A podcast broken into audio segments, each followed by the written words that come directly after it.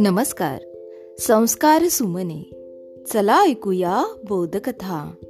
या उपक्रमामध्ये मी विद्या गवई नरवाडे आपणा सर्वांचे पुन्हा एकदा हार्दिक स्वागत करते. विद्यार्थी मित्रांनो आपण ऐकत आहोत प्रेमळभूत ही गोष्ट. जगात भूत नसतात असतात त्या फक्त भूतांच्या गोष्टी. आणि अशाच एका वेगळ्या जगात नेऊन मस्तपैकी मनोरंजन करणारी. धमाल विनोदी गोष्ट प्रेमळभूत लेखक राजीव तांबे. चला तर मग ऐकूया गोष्टीचा पुढील भाग. नाग उडाला आणि सरांच्या डोक्यावरच बसला.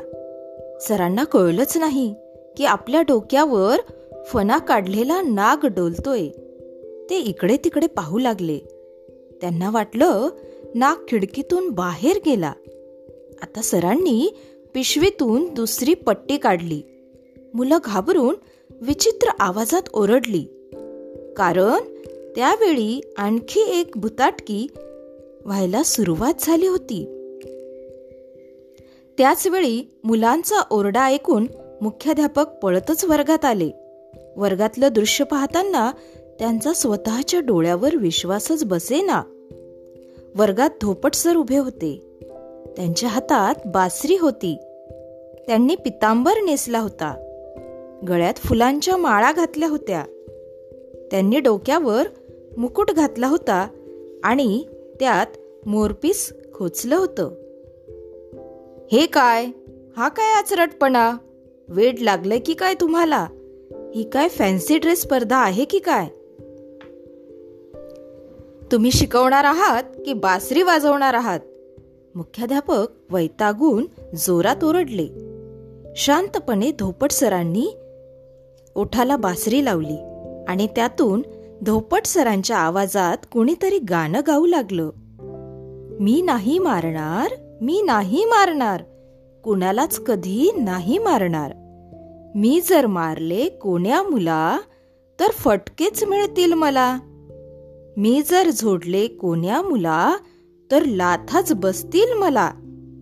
मी फटके नाही खाणार मी लाथा नाही खाणार मी मुलांना कधीच नाही जोडणार. मी नाही मारणार मी नाही मारणार. सरांचं गाणं संपताच मुलांनी उत्स्फूर्तपणे टाळ्या वाजवल्या. त्या क्षणी धोपट सर पुन्हा पहिल्यासारखे दिसू लागले. मुख्याध्यापक धोपट सरांना काही बोलणार तोच ते म्हणाले मी नाही मारणार. आता मुलांना कधीच. मी मी आता बदललोय खरंच. हो की नाही माझ्या प्रिय मुलांनो? मुलांनी आनंदाने माना डोलावल्या. इतक्यात प्रिया उभी राहून मुख्याध्यापकांना म्हणाली धोपट सर आम्हाला कधीच मारत नाहीत. तर आमच्या पाठीवरून ते प्रेमाने मोराचं पीस फिरवतात. हो की नाही धोपट सर? मुलांनी पुन्हा टाळ्या वाजवल्या.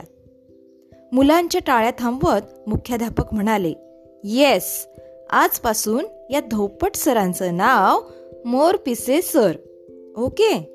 सगळी मुलं आनंदाने म्हणाली हो आजपासून हे आमचे दे दे मोरपिसे सर. शाळा सुटली तेव्हा रैना कुणाला तरी हळूच थँक्यू म्हणाली. आणि ज्याला थँक्यू म्हणाली ते रैनाला म्हणालं अपना तो ओके बोके पक्के आणि काम शंभर टक्के. बालमित्रांनो या ठिकाणी आपण थांबूया. उद्या पुन्हा भेटू एका नवीन गोष्टीसह. तोपर्यंत सुरक्षित रहा आणि काळजी घ्या. धन्यवाद.